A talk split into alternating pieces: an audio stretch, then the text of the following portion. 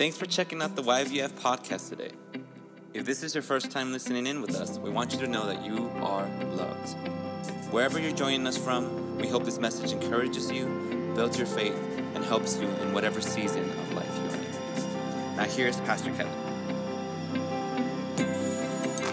So, one thing that's really blessed me uh, last last week is I had two people. I won't mention their names, but two people who didn't talk to each other that told me a special something that was uh, ministered in the word that was being taught last week on Tuesday evening that really made a big difference in their in their life. And um, I, I don't know. Um, sometimes I wonder on Tuesday evenings why we don't have more people here. But I know people watch by video. I know it's a long ways away and people work. I'm not saying that in any form of condemnation. But I personally just really love this teaching. and I personally just really get so much out of it. So I just thank the Lord for His Word and uh, for the things the Holy Spirit uh, speaks to us. Okay, so I want you to open up Hebrews chapter 5. Hebrews chapter 5. And I hope that we're going to get through uh, verse 11 of chapter 5 through verse 12 of chapter 6. So, Hebrews chapter 5, and we'll begin with verse 11. Some water here. And this is a continuation of last week. So, there's notes for this week there, and there's notes from last week there in case you needed those. And I'll just repeat what we looked at last week that this is the, the third main argument being made in uh, the uh, letter to the, to the Hebrews in this epistle. And we're just looking at part one of this third argument, and we're looking at like part 1B today because we looked at part 1A last week.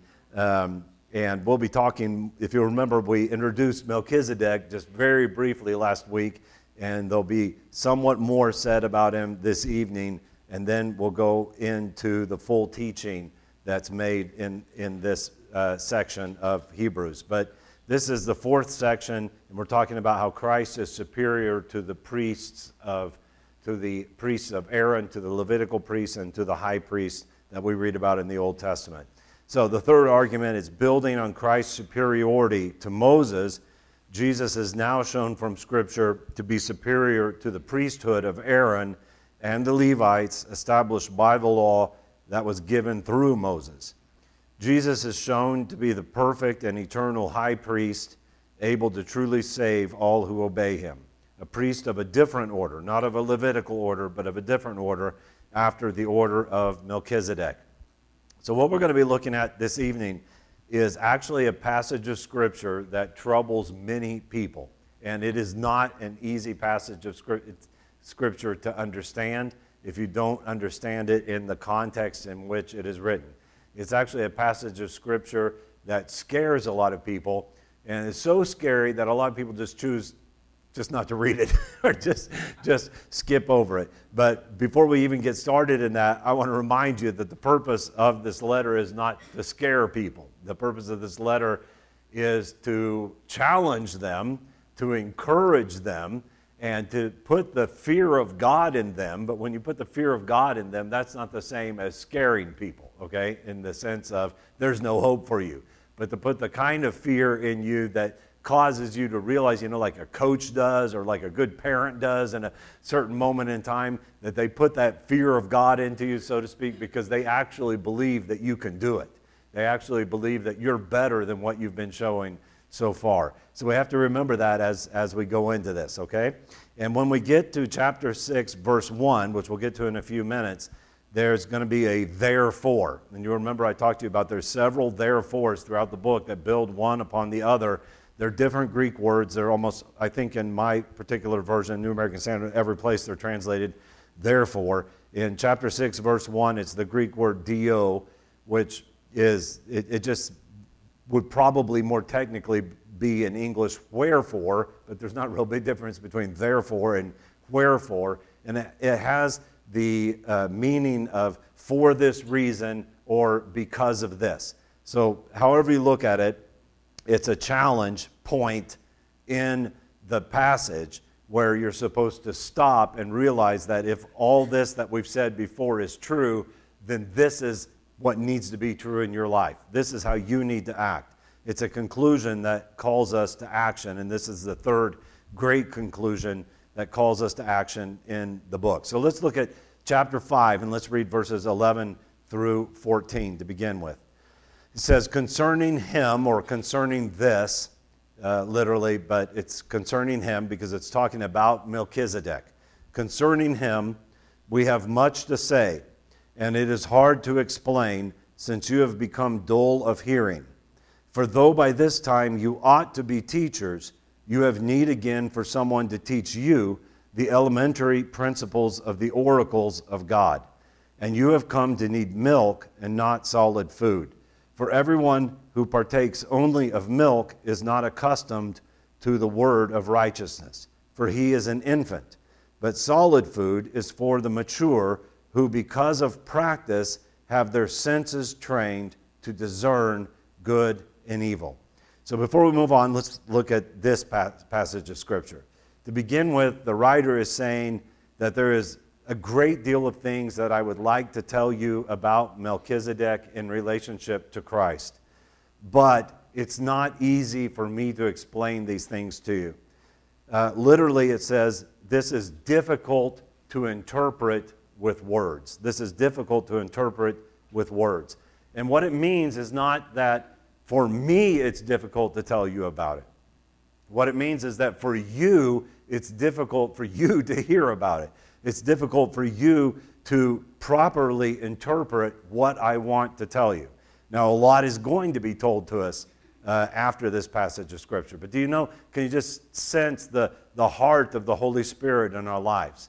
I don't know if you've ever sensed this, but I, I think it's a continual sensing on the inside of me that challenges, challenges me to want to grow in Christ, that I know that there's more that God wants to reveal to me. I know that there's more He wants to trust me with, and I'm not ready for that. But He's ready for that. And He is saying, You need to, to get ready. So, what's being said here is that what I will tell you about Melchizedek, if I don't warn you about this first, and what I would like to tell you, that you will misinterpret it when I tell it to you. When we tell this to you, you will misinterpret it. And this is not because it's complicated. It's not because it's, it's hard to understand. It is because you are dull of hearing, is, is what is said here. So the word dull in the Greek, it means that you are sluggish, that you are lazy. It, it means that you are obtuse. If you know what that means, that means you're dumb. okay? It means you're lazy, you're sluggish, you're a bad student, that you have not prepared yourself to hear this. You, you should be ready to hear this, but you're not ready to hear this. So it's, it's important to interpret this properly and understand that what's being said is not that the teaching about Melchizedek is so difficult or that anything in the Bible is so difficult, but that because you are dull of hearing, because you're not a good student of the Word of God, Paul said to Timothy, study to show yourself approved unto God, a workman who needs not to be ashamed. And the Word of God cannot be approached with a lazy attitude. The Word of God cannot be approached sluggishly. It takes time and it takes effort to study the Word of God. But that doesn't mean that it's difficult to understand. It's just like a, a, a mine that is inexhaustible. And if you want to mine out of the mine, dig up out of the mine what God has for you, then you have to, to, to work at it to, to receive what it is that he has for us. And that's just simply called faith. In John chapter 8, verse 43, Jesus said, Why do you not understand what I am saying? It is because you cannot hear my word, because you're sluggish, because you're lazy, because your spiritual ear is closed. You cannot hear my word. And so you do not understand what I'm saying if, if you can remember a time in your life when you read the words of Jesus for the first time or tried to read the Sermon on the Mount or something like that, it's super simple, but really hard to understand. That as you grow in Christ, you begin to realize, no, this is actually really easy to understand. It's not so complicated. When we interpret the Word of God at any level, whatever level you feel like you are in interpreting the Word of God or in studying the Word of God, the simplest meaning, the most obvious meaning is what you should go with because there's not anything difficult to understand in the Scripture. Now, if you go with the simplest meaning and the most obvious meaning, you might think, well, that doesn't make sense to me because that doesn't work in my culture. That doesn't work where I live. I've never heard anybody say that before. But before you uh, decide that this must be a metaphor, this just must be a symbol, that this isn't really important for me, before you decide that, go with this. This is, this is what it means, okay? And then as you put it together with other parts of Scripture, and you receive the Word of God in the context of the entire Scripture, you begin to see some other things and understand some other things. You know, like you can look at the dietary laws of the, of the Old Testament. And I'm telling you, according to those dietary laws, if you're eating shrimp, you're sinning because you're not allowed to eat shrimp. You know, if you eat bacon, that's a sin because you're not allowed to eat bacon.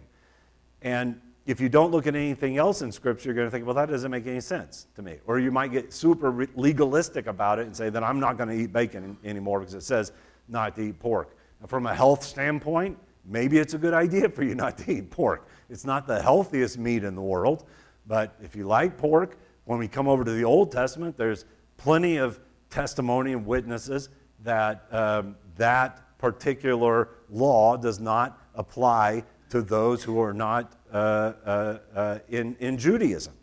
And yet, those like Paul and Peter who were in Judaism throughout their life, they kept those kosher laws because that's how they were raised.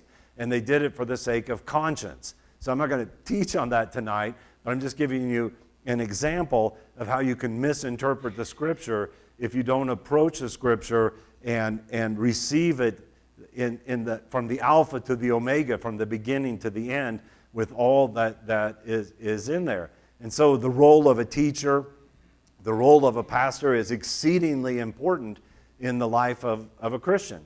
Remember that when the scripture was written, it was not written so that you would have a person, it was not assumed that you would have a personal copy that you could read by your, by your you know, in, in your bed every evening or morning.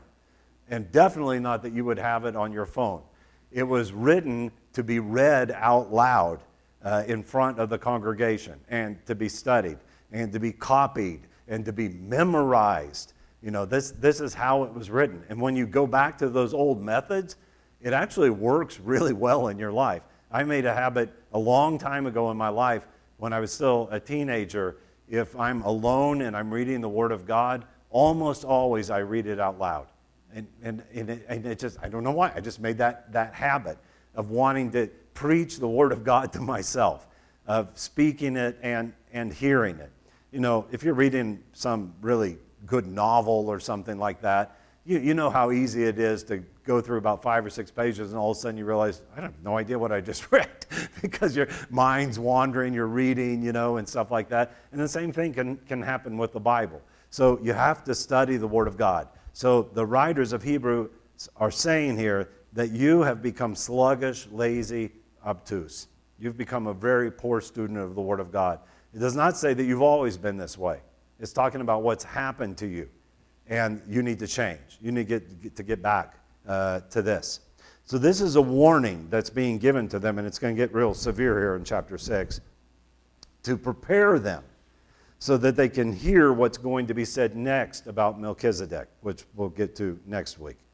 Um, because what's going to be said is something of, of vast theological importance for the understanding of Jesus as Messiah, of Jesus Christ. And they need to be prepared for that. We read here about the milk and about the meat, about being uh, infants and uh, being grown ups. Well, you know that every person to whom this is being written, just like every person in this room this evening, is an adult. Okay? And so this is not talking about physical maturity, right? I mean, that's pretty obvious. It's talking about spiritual maturity. And so there's a principle that physical maturity is worthless before God if it's not accompanied by corresponding spiritual maturity. And you can apply that to a church.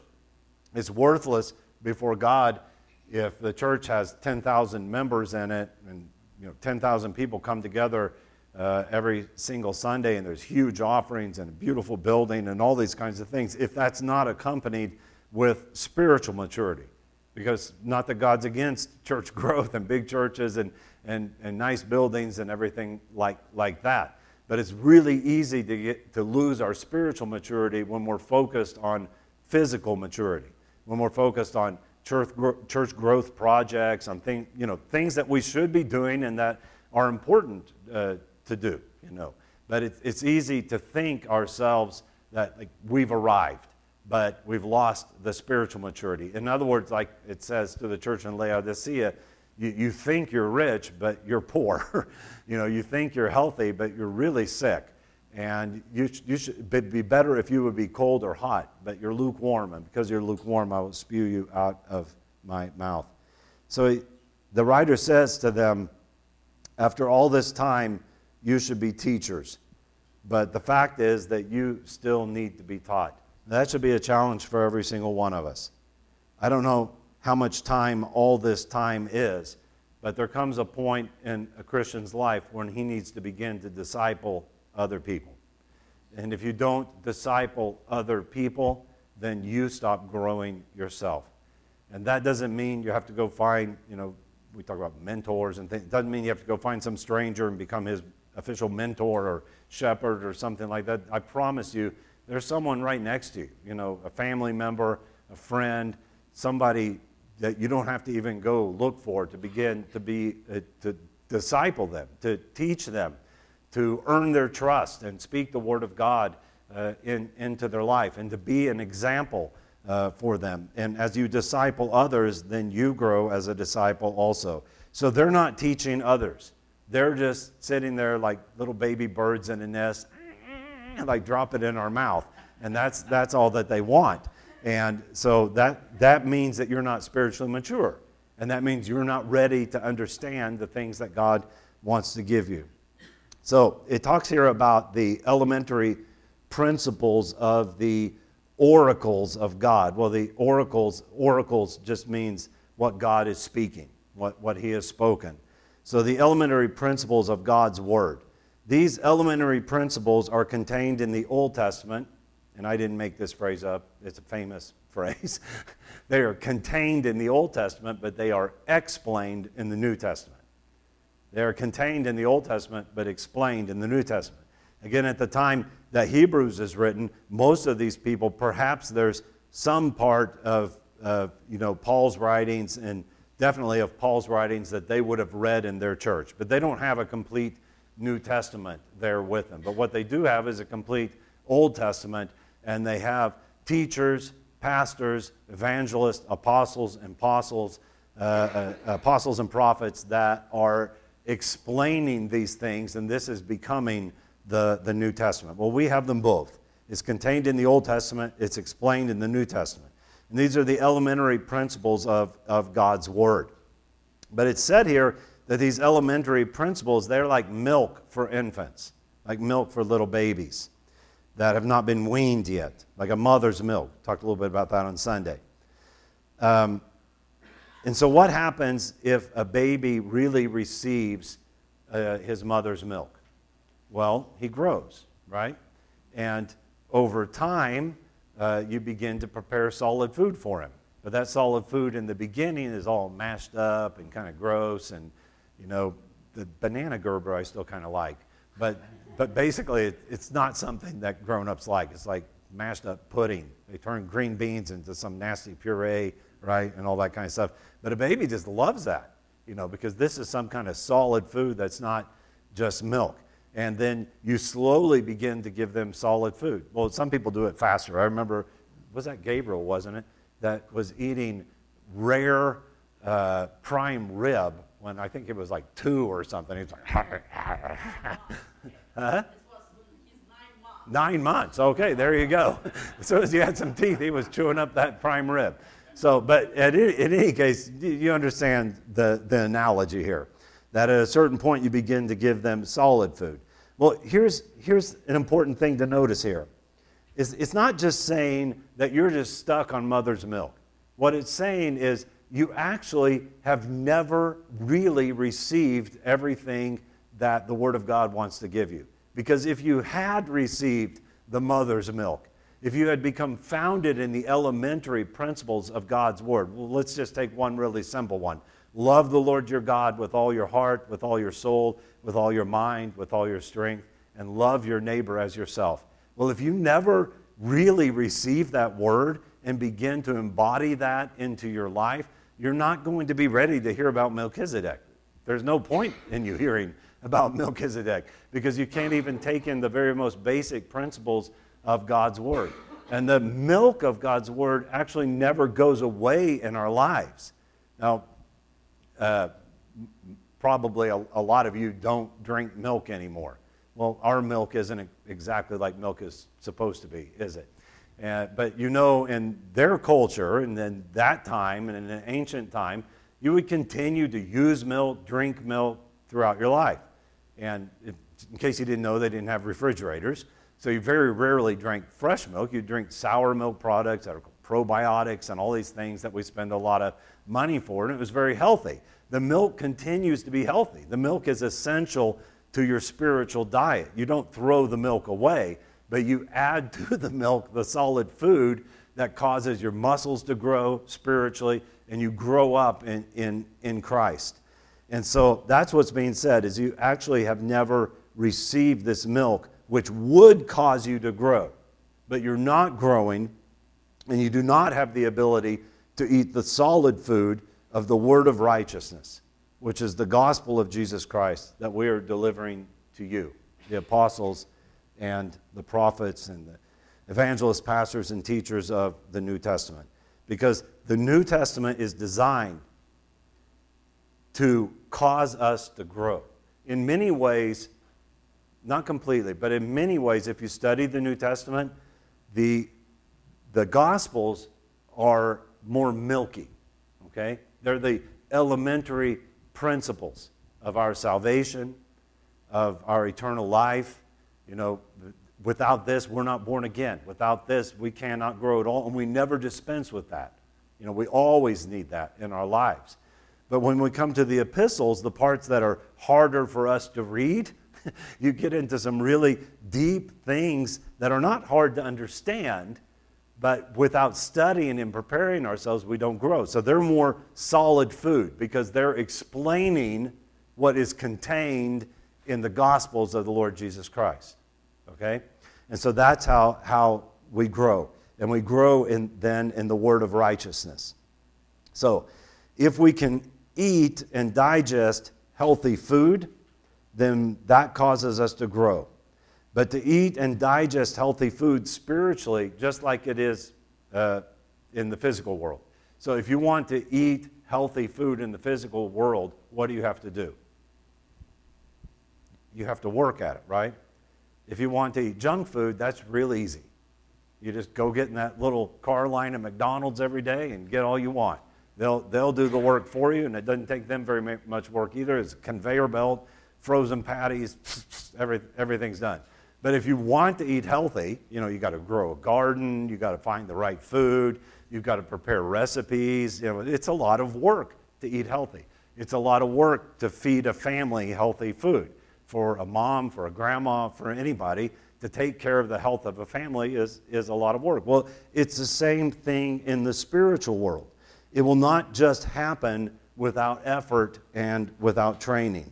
It says here, but solid food, verse 14, is for the mature, the, grow, the ones that are growing up, who because of practice have their senses trained to discern good and evil.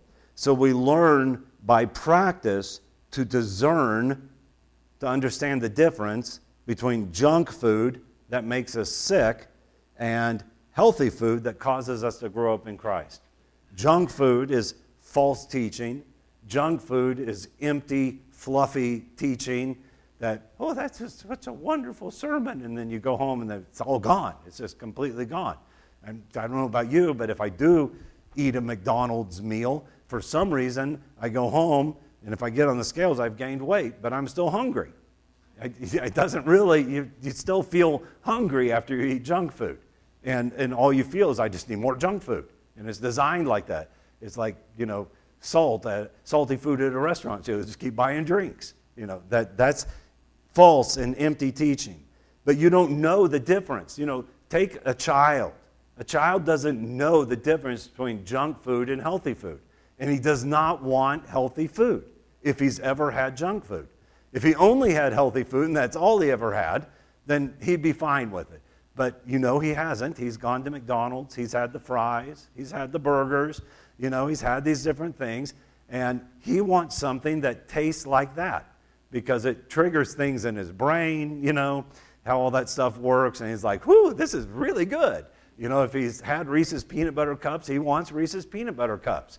And, you know, he doesn't know the difference between the junk food and the healthy food. So he has a teacher, mama, and mama teaches, or grandma, or somebody, right? And, and he doesn't like what they're teaching.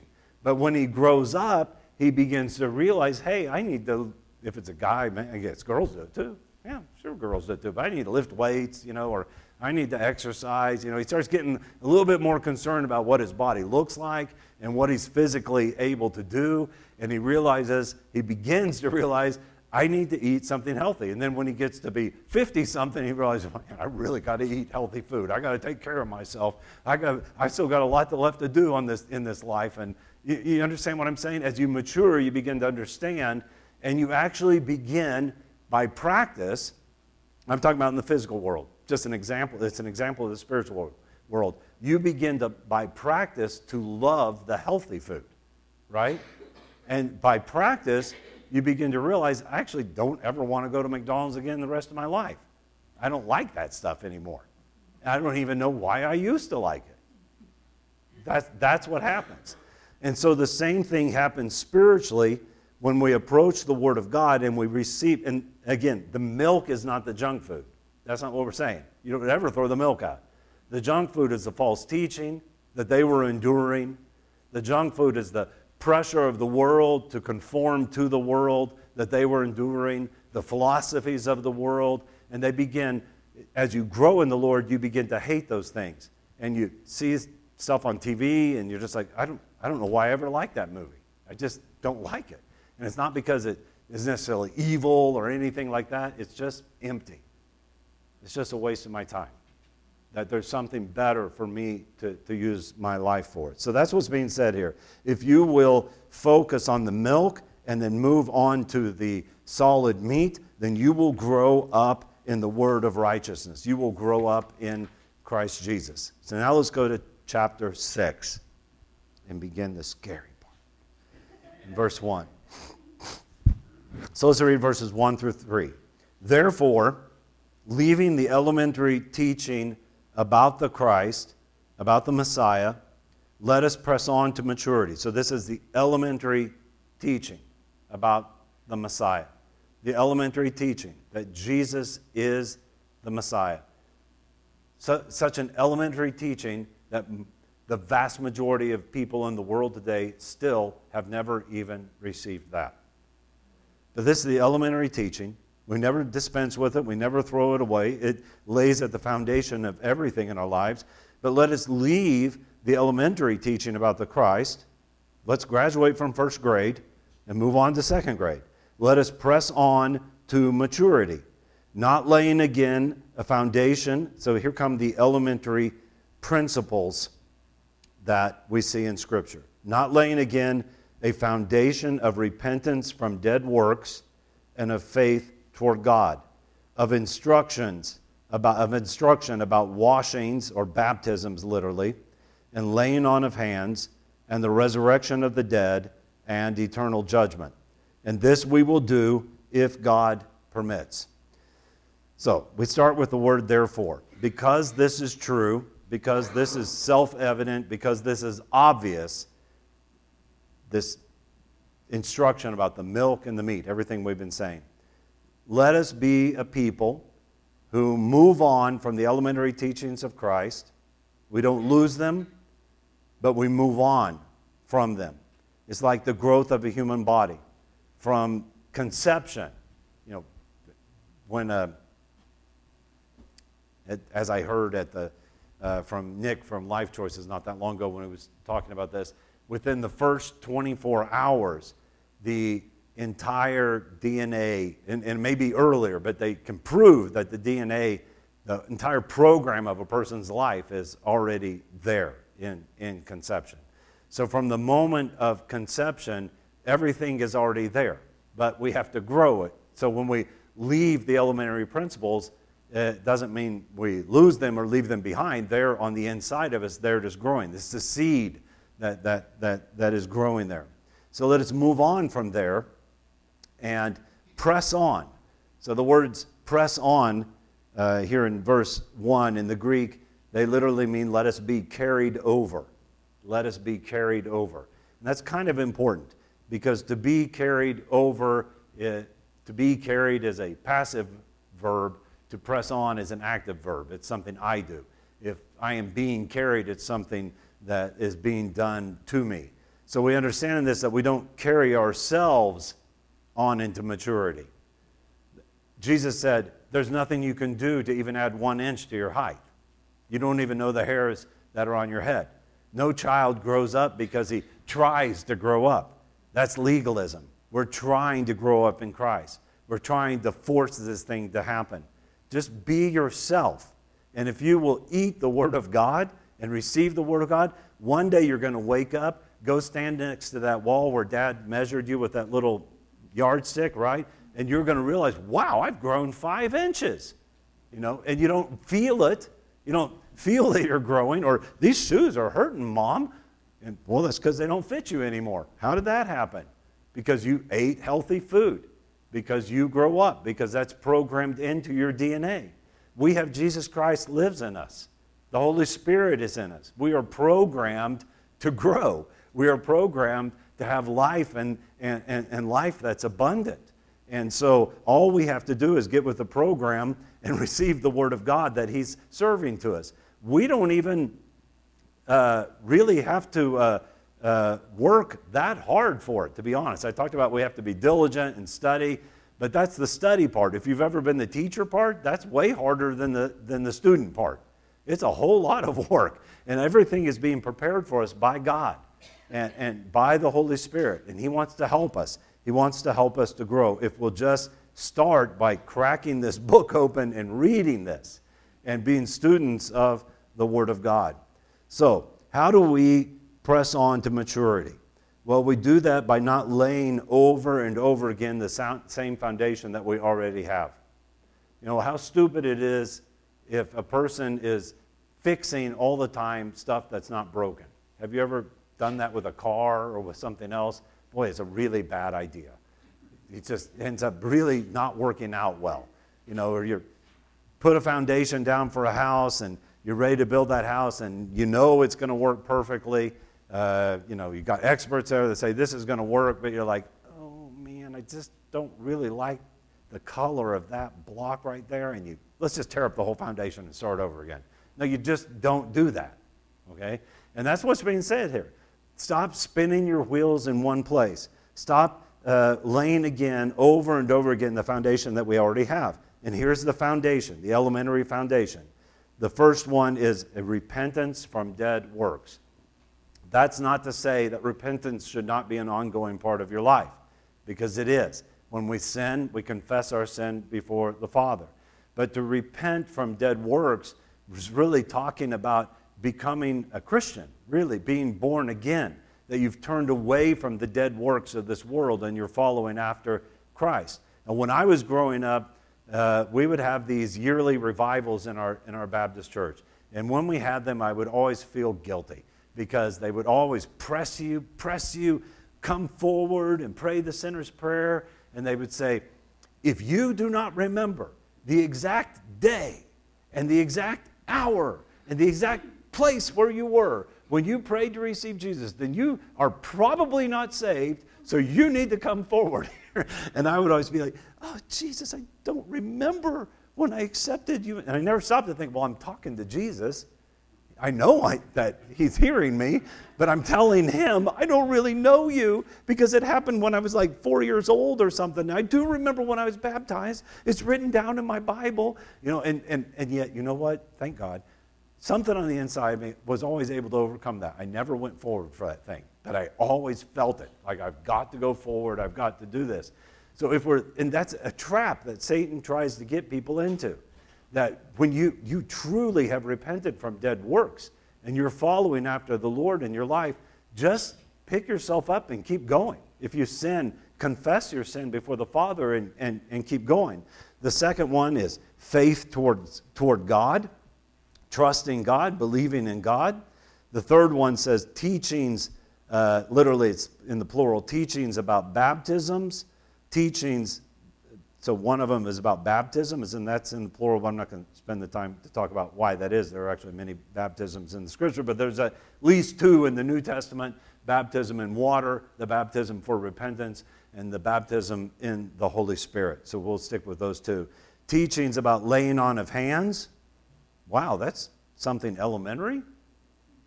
I mean, I went to church for 20 something years and never saw anybody lay hands on anybody except in those special meetings where they were uh, installing or anointing new deacons or something like that. But laying on of hands, Jesus said, These signs shall follow those who believe on my name. And one of those signs is they'll lay hands on the sick and they will recover. And there's a lot of teaching about laying on of hands in the New Testament. One of the teachings about laying on of hands is Paul tells Timothy, don't lay hands on anybody suddenly. You might become a partaker in their sin. Don't just go around throw out laying of hands. It's a great power. And don't cast your, your, your pearls before, before swine.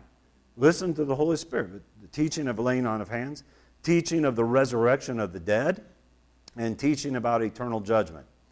Now I'm going to tell you something really strange. These are supposed to be this just kind of is like a diagnosis of where the church is, okay?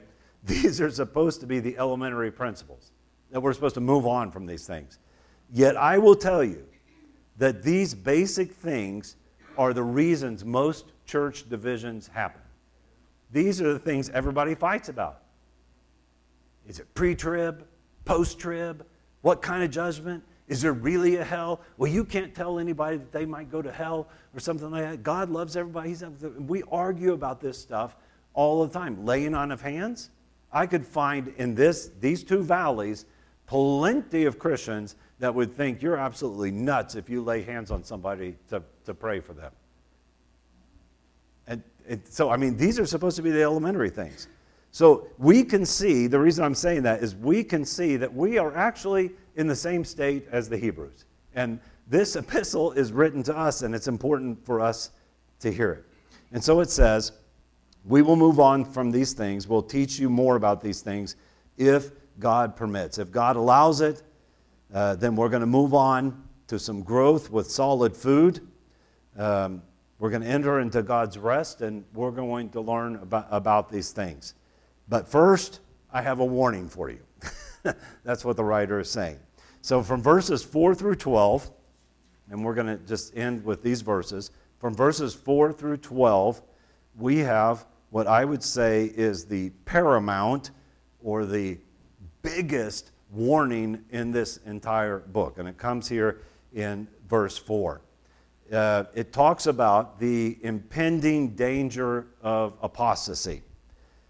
But it also gives us what I would say is the paramount hope of this book.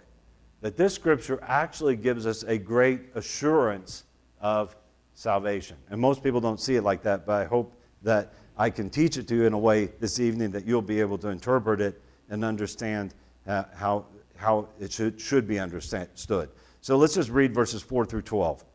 It says, For in the case of those who have once been enlightened, and have tasted of the heavenly gift and have been made partakers of the Holy Spirit, and have tasted the good word of God and the powers of the age to come, and then have fallen away, it is impossible to renew them again to repentance, since they again crucified to themselves the Son of God and put him to open shame.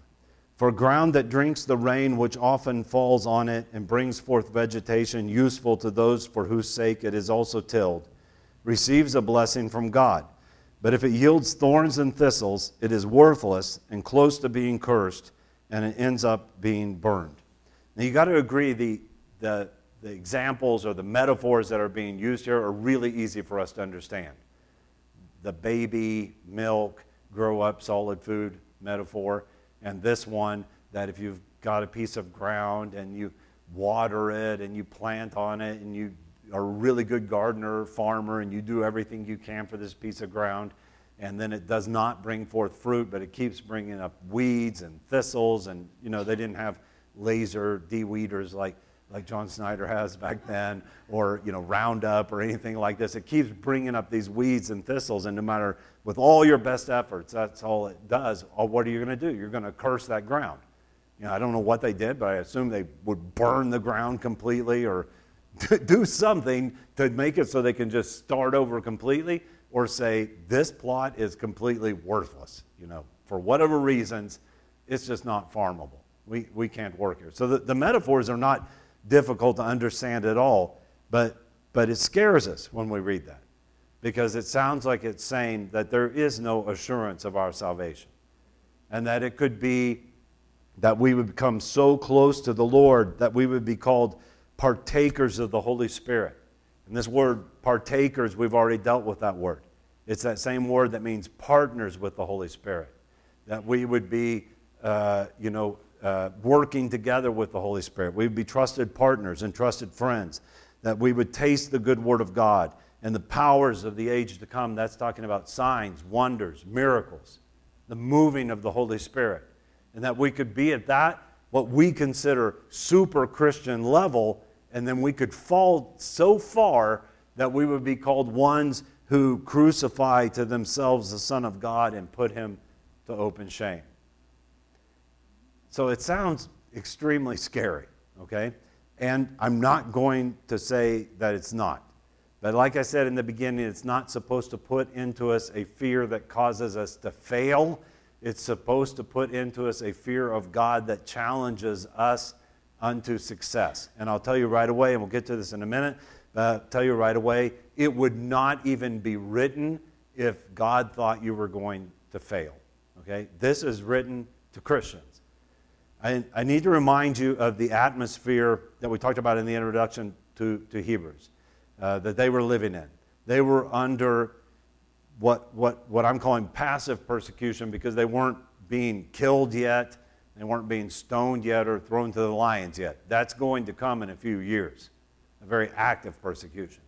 But the passive persecution, as I said to you then, in many ways is more dangerous than the active persecution because it's the pressure of society to conform to society.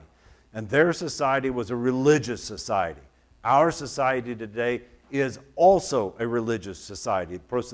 Just the religion is paganism, okay? That religion was Judaism. And they were being pressured to stop going to church, to stop calling themselves Christians, to stop talking about Jesus as Messiah. I mean, I guess it didn't matter what you thought in your heart, but don't talk about it anymore and, and go back to the synagogue. Then, from the other hand, from the Roman side, they were being pressured throughout this whole period and on into the book of Revelation. They were being pressured to uh, once a year, minimum, once a year, they were supposed to go and they were supposed to worship the emperor as a god in the flesh on the earth. And all you had to do was go and pay a little tiny tax and say a little hallelujah emperor thing or something. You know, I mean, it really wasn't something that was that big of a deal. But that is so much more dangerous than the being thrown to lions thing. Because when it's being thrown to lions, there's something almost heroic in there. You know, when it's being thrown to lions, it's so black and white, it's obvious now. You know, who's a Christian and who's not. But when it's just conform to a little ceremony and do what the government's telling you to do and do what the religious world around you is pressuring you to, you to do, when it's just shut your mouth and don't be a witness for Jesus, you can still believe that, but just don't talk about that. Understand? Then, then that's so dangerous because what it actually does is it destroys our soul on the inside. And that's what was happening to them. That was the, the, what they lived in. So that's why this warning comes to them very strong. And I believe it's a very strong warning uh, for us also. So, this is a case of a person who's walked in the superior, superiority, the theme of Hebrews is superiority, of the Christian life. and then he, go, and, and he goes astray. Uh, where it says goes astray, he literally falls by the wayside. And that Greek word is only in this one place in the scripture. He falls by the wayside. He just falls out of line. Uh, it says that he's enlightened.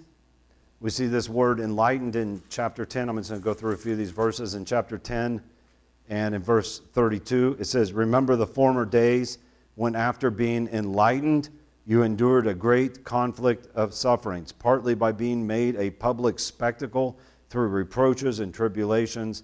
And, and then it goes on from there. That's exactly what I'm talking to you about right now, the situation that they lived in. But they have been enlightened, they've been born again, they've tasted of the heavenly gift. Uh, look at John uh, chapter 4.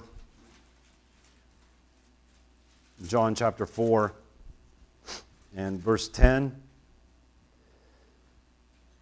Jesus says, If you knew the gift of God and who it is who says to you, Give me a drink, you would have asked him, and he would have given you living water. And he goes on to talk about the Holy Spirit later. So they've tasted the living water, they've tasted of the Holy Spirit. They've been made partakers of the Holy Spirit. In other words, that what we already talked about, they have been made partners together with the Holy Spirit in Christ.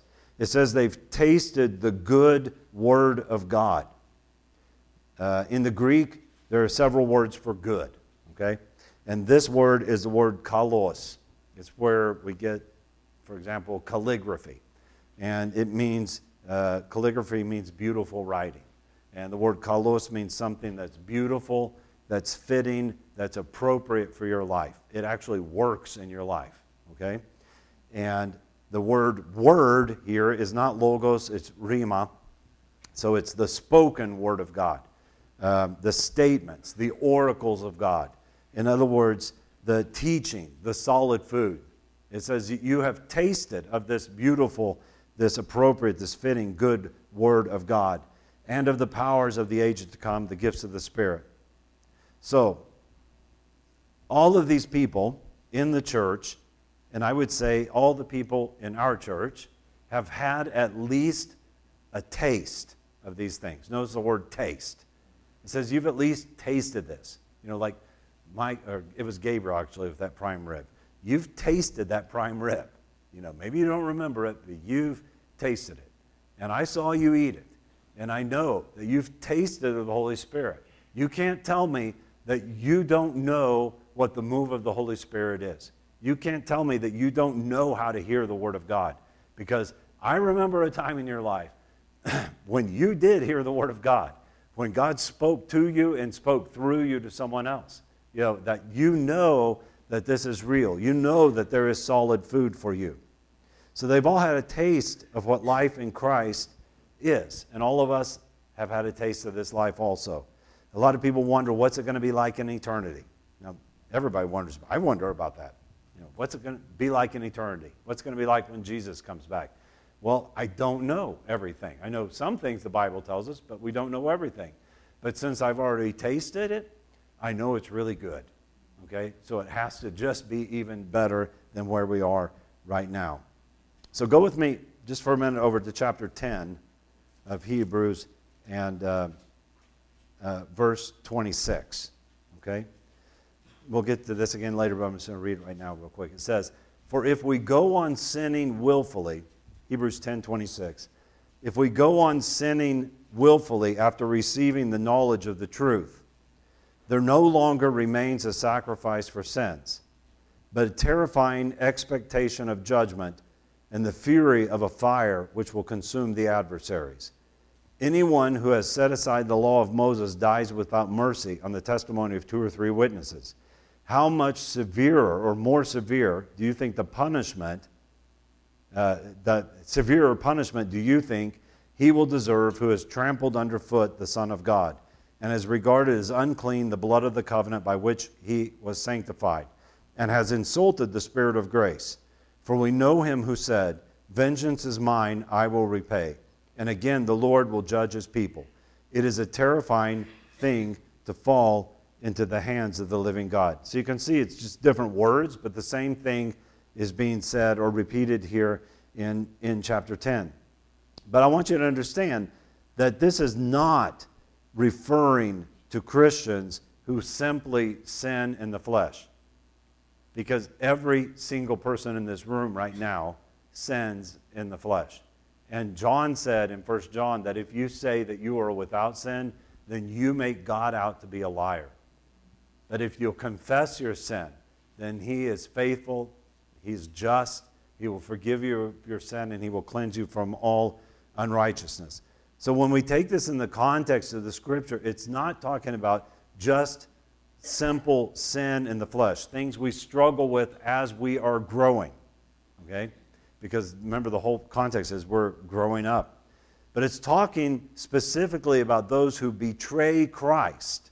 They betray Christ. In fact, if you um, uh, go back just two verses, or just one verse, the verse right before, it's talking about forsaking our own assembling together, as is the habit of some.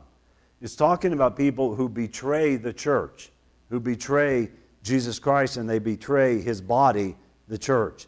These are people who, like in the story of the Shadrach, Meshach, and Abednego in uh, the book of Daniel, they bow down to the golden image of Nebuchadnezzar. Everything that I've been talking about, the pressure of that society that they've had. And they are being warned that if you don't stop going to those yearly emperor worship things, you don't understand what that's doing to your soul.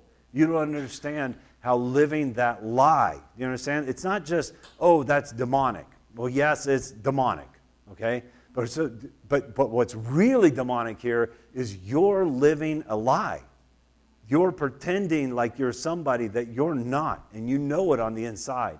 You know that you belong to Christ. And you cannot just keep living that lie and expect it not to destroy your soul on the inside, because it will destroy you. And so they're being warned about this.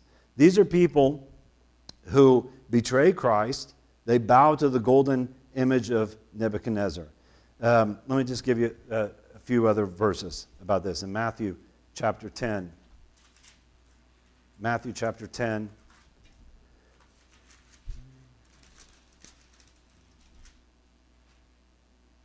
and in verse 32, Jesus said, Therefore, everyone who confesses me before men, I will also confess him before my Father who is in heaven.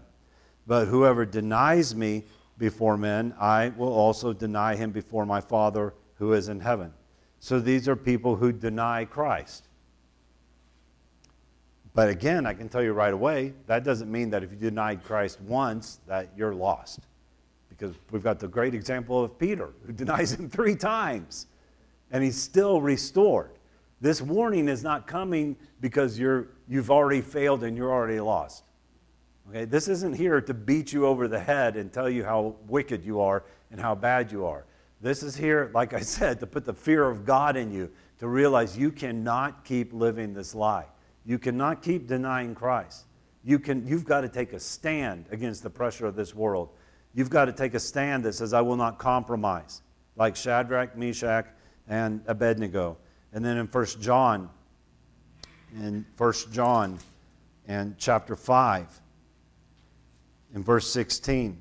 It says, If anyone sees his brother committing a sin not leading to death, or a sin not unto death, literally, he shall ask, and God uh, will for him give life uh, to those who commit sin not unto death. But there is a sin unto death. I do not say that he should make request for this. And then he goes on. There's a lot of teaching on what I'm trying to say to you right now in 1 John. Just don't have time for it all. So he says that there is a sin unto death, and there is sin not unto death. And how do you know the difference?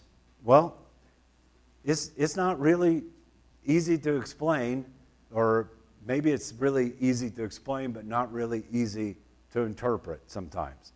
But here's the difference Peter and Judas. Judas' sin is unto death. And John says, I do not say that you should pray for this person because this person is lost. Now, I'm, I'm going to give a little lifeline to that person also in just a minute here because it's in here. But don't worry about that. If you feel that the Lord is leading you and the Holy Spirit speaking to you to pray for somebody that they would be restored into life, then I can promise you that the Holy Spirit's still interested in their life, or, or you wouldn't be where you are right now. You wouldn't sense that love of God for them. But there are people, and I can say to you honestly, that there, there are people that I, I could tell you specifically, I know them, that, that God has said to me, you stop praying for them. You just, it's like Paul said, you just turn that person over to Satan for the destruction of his flesh. But even when Paul said that, he said, so that his soul might be saved. You know, sometimes by our prayers and by our kind of mamsy pamsy attitude about God, I don't know how to say that, we actually hinder people from repenting. That we, we enable them to stay in that sin. Sometimes a person just needs to be cut off. And I don't know exactly where that point is. Oh, but you know in that life, that's Judas material. That's not Peter material. Okay? And so this betraying of Christ, this betraying of the church of the Lord Jesus Christ, this uh, being actually a traitor that turns the church over to Satan, that tries to turn other people over to Satan, that takes Jesus and with a kiss turns him over into the hands of Satan. When you meet with that, don't waste your time praying about that. Spend your time on people that can actually be saved and leave that person to God because only God can save them. And then in 2 Peter, in 2 Peter, in chapter 2, 2 Peter chapter 2, and in verse 21, it says, notice all these scriptures I'm reading are from the New Testament. In verse 21, it says, For it would be better for them not to have known the way of righteousness than having known it to turn away from the holy commandment handed on to them. It has happened to them according to the true proverb a dog returns to its own vomit, and a sow, pig, after washing, returns to wallowing in the mire. So these are those people now, the, the big questions are going to be then maybe they weren't really saved. Okay? Well, that's not what it says. Okay? This is the truth. The plain meaning of this passage is they were really saved, they were enlightened. Only God judges those things. I've preached a lot of funerals, enough funerals for people that I don't think were saved, but I've never preached at their funeral. I know this person went to hell. And not just because I don't want to hurt people's feelings because I don't know that. God is the judge. We are not the judge. But we can't keep spinning our wheels in these elementary things. We have to move on. You know, the, the, the, the church cannot just keep laying over and over again the same foundations. We have to move on. You know, I did a little stint where I was a substitute teacher when I needed extra money in the Tulsa public schools. that was a nightmare. And um, um, one of the things I realized is for teachers is, you know, I'd come in there, I, I always pick the math classes. I like math. I'd come in there and I'd be all prepared, you know, and everything. And I, and I realized there's 40 people in here, 40 kids. Two of them actually want to learn math. About 10 of them absolutely do not want to learn anything. And everybody else absolutely, they just don't care, you know. And, and you cannot teach to the two that want to learn math because the 10 that don't want to learn anything, and especially because you're a substitute, they destroy everything. And before you know it, it's ding, the bell rings, and everybody's gone. And they don't learn a thing. I got my check, so I was happy. You know, I got some money from it, but I realized this is a pointless waste of time. You know, it's better for me to come in here and, I don't know, play baseball with them or something, something else. But, you know, as a church, you can't, we cannot focus in our lives as Christians just on the 10 that just don't want to be here. Just turn them over to the Lord. Just let them go. In some cases, it's turn them over to Satan. Just let it go. Because there's some two, some three, some four that are getting ignored while we're spinning our wheels in the elementary things and we're not moving on. Uh, we have to provide teaching for people. We have to help people to grow up in Christ never losing the milk, never bringing people to Jesus. But not everybody that says the sinner's prayer actually repents.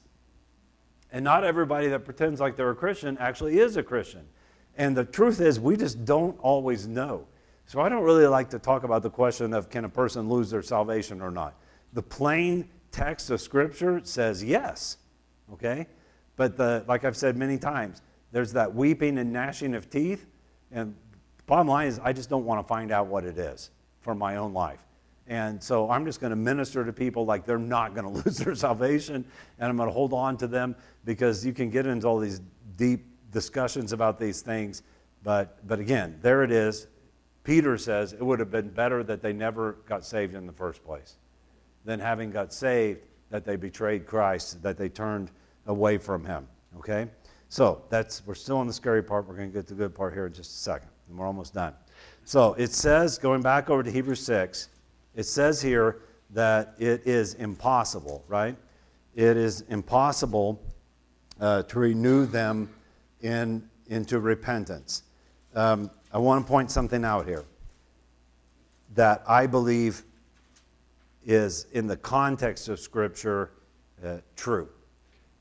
What it's saying is what I've been talking about. It's impossible for us to renew them unto repentance. That does not mean that it's impossible for God to save them. I mean, you take this extreme case where Paul says, I turn such a one over to Satan for the destruction of his flesh. But that doesn't, the sentence isn't in there. He says, so that his soul might be saved in the, in the day of the Lord. So that he would be broken down so low that he would finally repent. But what Paul's saying is, I can't do, I wash my hands of this guy. I can't do anything with this guy anymore because I'm not God. And I've got to take care of the church of God, and we've got to move on. We've got to grow up. And God will take care of that person. You know, that, that's, that's in God's, God's hands. So it's impossible, at least for us. Perhaps God can save them, but we should just realize that we don't need to worry about that, and we just have to take care of the sheep that God has given us. We have, to, we have to go on.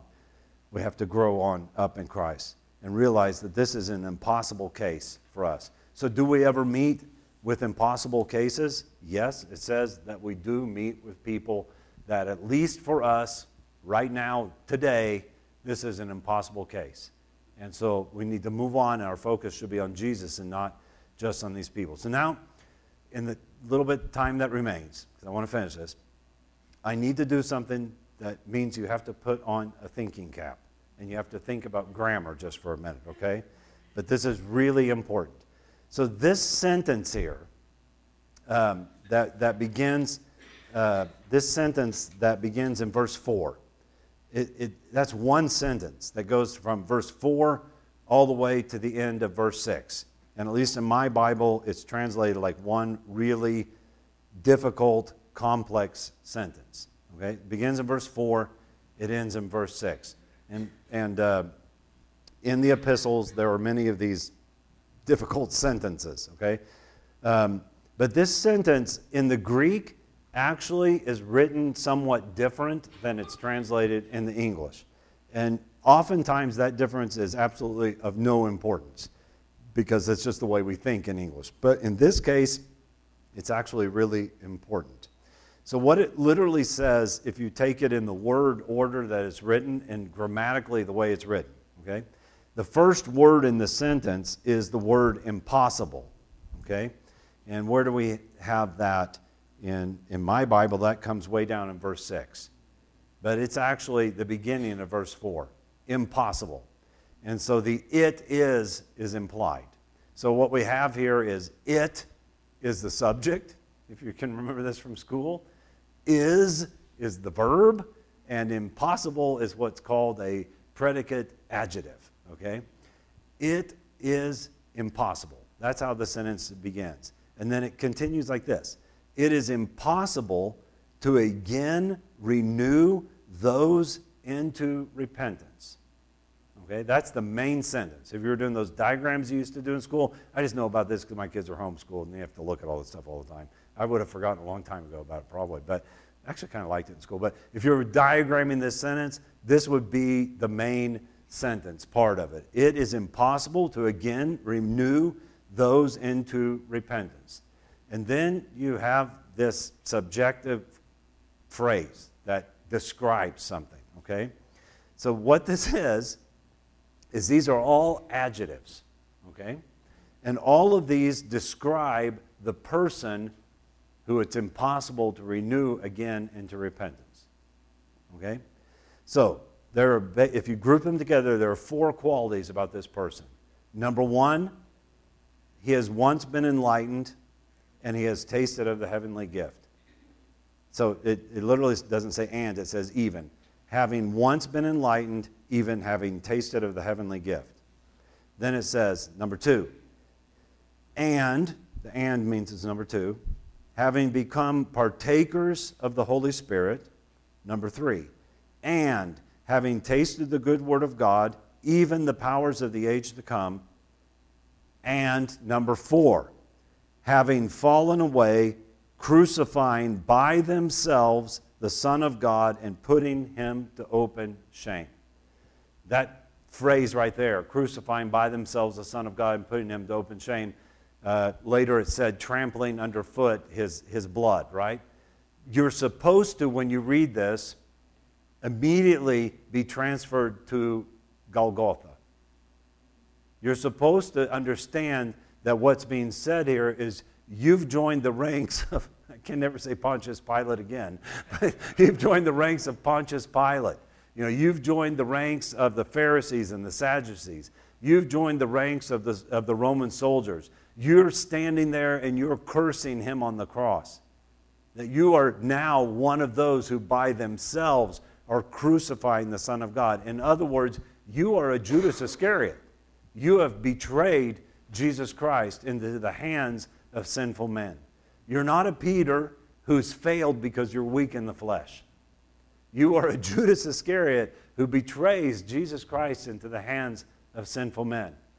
And strange as it may sound for us, one of the aspects of that is someone that, when we get to chapter 10, we see this someone who betrays the church, who betrays his brothers, who betrays his sisters. Okay? And so this is a traitor. And why did I bring out the grammatical aspect of that? Why, how this sentence is actually structured? Because this is, is really important. In my Bible, in my, in my English version, and in all English versions, it's written in such a way that at the end of it, you come to verse 6 and it says, and then have fallen away. Okay? If you'll notice carefully, the word then is written in italics because it's not there in the original. It says, and then have fallen away.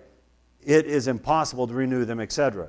So, what it reads like, and the way we think we're supposed to read it, when we read it like that in English without really thinking, is that they cannot be renewed because they were such great Christians and now they've betrayed Christ. Okay? But what it's really telling us is the person who cannot be renewed. See, the, the having fallen away and, and, and the, the, the negative parts of it, they're just there in the list with the positive parts uh, of, it, of it also. So, all these eight, what they're called participles, all these eight adjectives that come into four different ca- categories, they, don't, they do not tell us why a person cannot be renewed. What they tell us is who exactly cannot be renewed, who this person is. You know, Judas was always Judas, if you read the Gospels carefully. Not everybody knew that. Nobody knew it except Jesus. He knew it on the day he called Judas. But was Judas enlightened? Did Judas see signs, wonders, and miracles? Yes, he did signs, wonders, and miracles. Jesus commissioned him. He went out and he cast demons out. Judas himself appears, when we read that, to be a really confused person.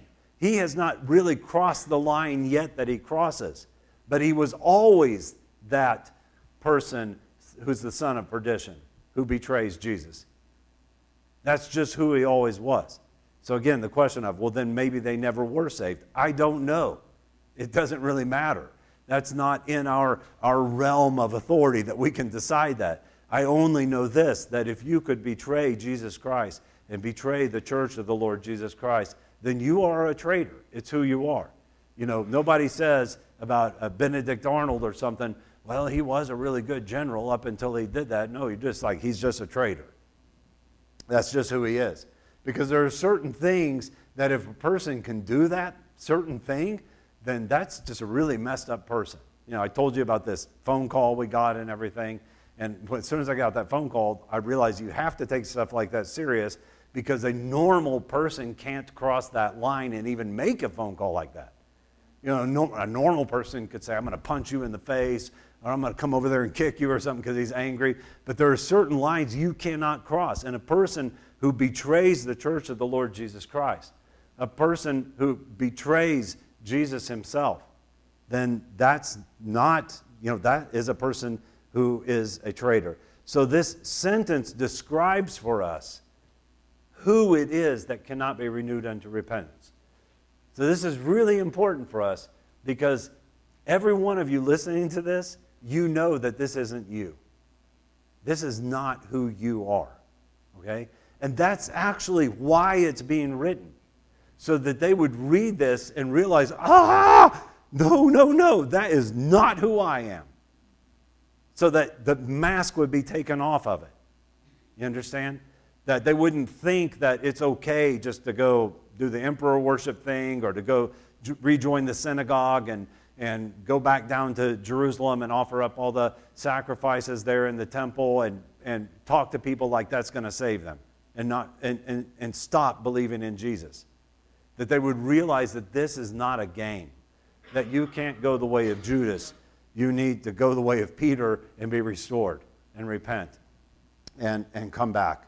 So, this is the one who betrays Jesus Christ and the one who denies Jesus Christ before men. There are many ways to deny Christ.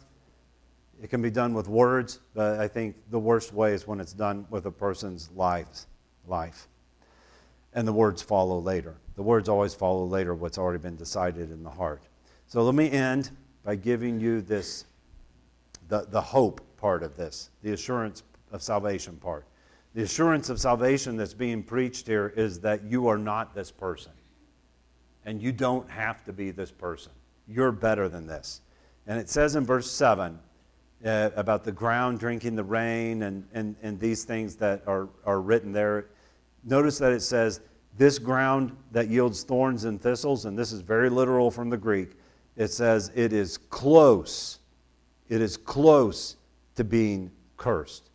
It is literally close to a curse. Okay? You know what the word close means? this is a parent word. That word tells you what's being written here. It's like, you are this close, buddy, but if I'm this close, that means there's still hope for me, right? Because you wouldn't even be telling me this if I wasn't this close. You know, you're this close to being suspended from this school, but I'm not suspended yet. So I still have time. I still have a chance. This is actually a message of hope. It's not a message of condemnation. It's a message to say to you that you've been close, like Peter was close, that you can be restored.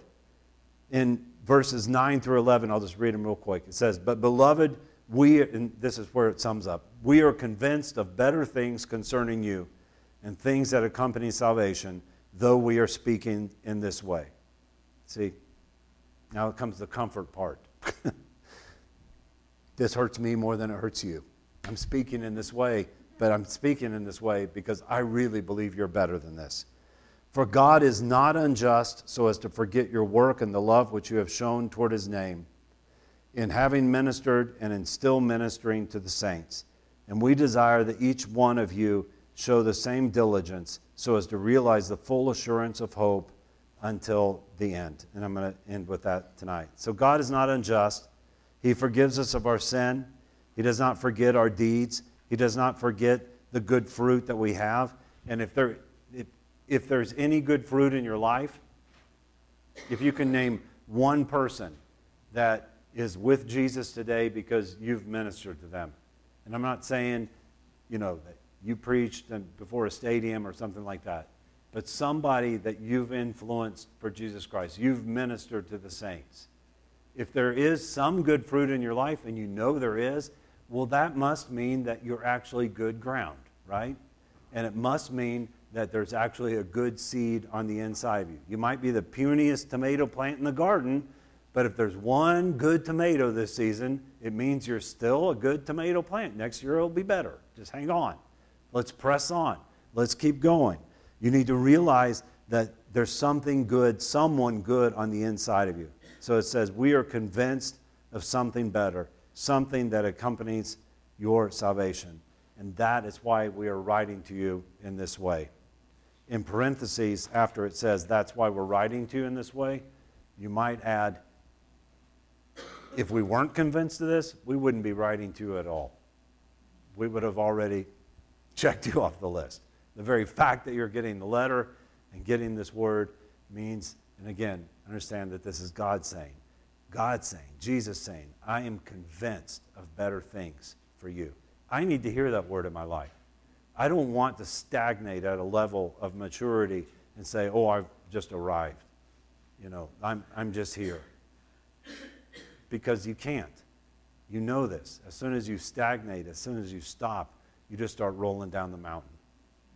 You, you, can't, you can't stay there in that position for long. You've got to keep on going. You've got to keep on going and keep on growing in the Lord. Amen. So I went a little bit long tonight. Sorry. But I needed to get through that whole passage. Okay? Amen. So let's stand and let's pray together. Lord, I thank you for your word this evening. I pray that you bless this word and that it would bring forth great fruit in our lives, Lord. Help us to leave the elementary things of Christ, the elementary things of the Word of God, not leave them in the sense of leave them in the dust, but to grow from them and to grow into the full maturity that you have for us, Lord. I think we're actually we actually need this word in our church. I don't think we're anywhere near where we should be today and where you want us to be, Lord. And I pray that you would help us to grow, Lord. Help us to have an ear to hear.